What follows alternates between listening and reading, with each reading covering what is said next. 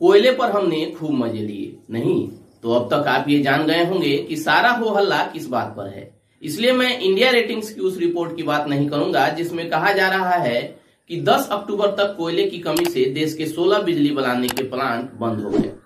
ये बताना भी अब जरूरी नहीं है कि कोयले से चलने वाले देश के कुल एक सौ सैंतीस पावर प्लांट में से बहत्तर के पास तीन दिन का, पचास प्लांट्स के पास चार दिन का और तीस के पास सिर्फ एक दिन का कोयला बचा है। आम दिनों में इनके पास सत्रह दिन का कोयला रिजर्व में रहता है। लेकिन ये जानना बहुत जरूरी है कि कहीं आपके घर की बत्ती तो गुल नहीं होने वाली है। देखिए, दुनिया में सैंतीस प्रतिशत बिजली कोयले से बनती है और भारत में पचपन प्रतिशत, यानी अगर दुनिया से कोयला खत्म हो गया तो दस में से तीन से चार घरों की बत्ती गुल हो जाएगी और भारत में दस में से पांच से छह घरों की। अगर कोयला खत्म हो जाता है तो बिजली बनाने के क्या विकल्प हो सकते हैं? देखिए, दुनिया में कुल सैंतीस प्रतिशत बिजली ही कोयले से बनती है, बाकी सड़सठ प्रतिशत दूसरे तरीकों से।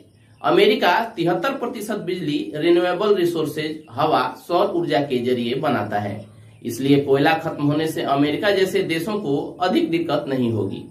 अमेरिका का टारगेट है दो हजार चालीस तक वो कोयले से बनने वाली बिजली को हर हाल में बीस प्रतिशत पर लाकर खड़ा कर देगा। लेकिन भारत में पिक्चर एकदम उल्टी है। हमारे यहाँ बिजली बनाने में रिन्यूएबल रिसोर्सेज के जरिए सिर्फ पच्चीस प्रतिशत बिजली बनती है, हाइड्रो पावर प्लांट के जरिए बारह प्रतिशत, सबसे ज्यादा कोयले से करीब पचपन प्रतिशत बिजली बनती है।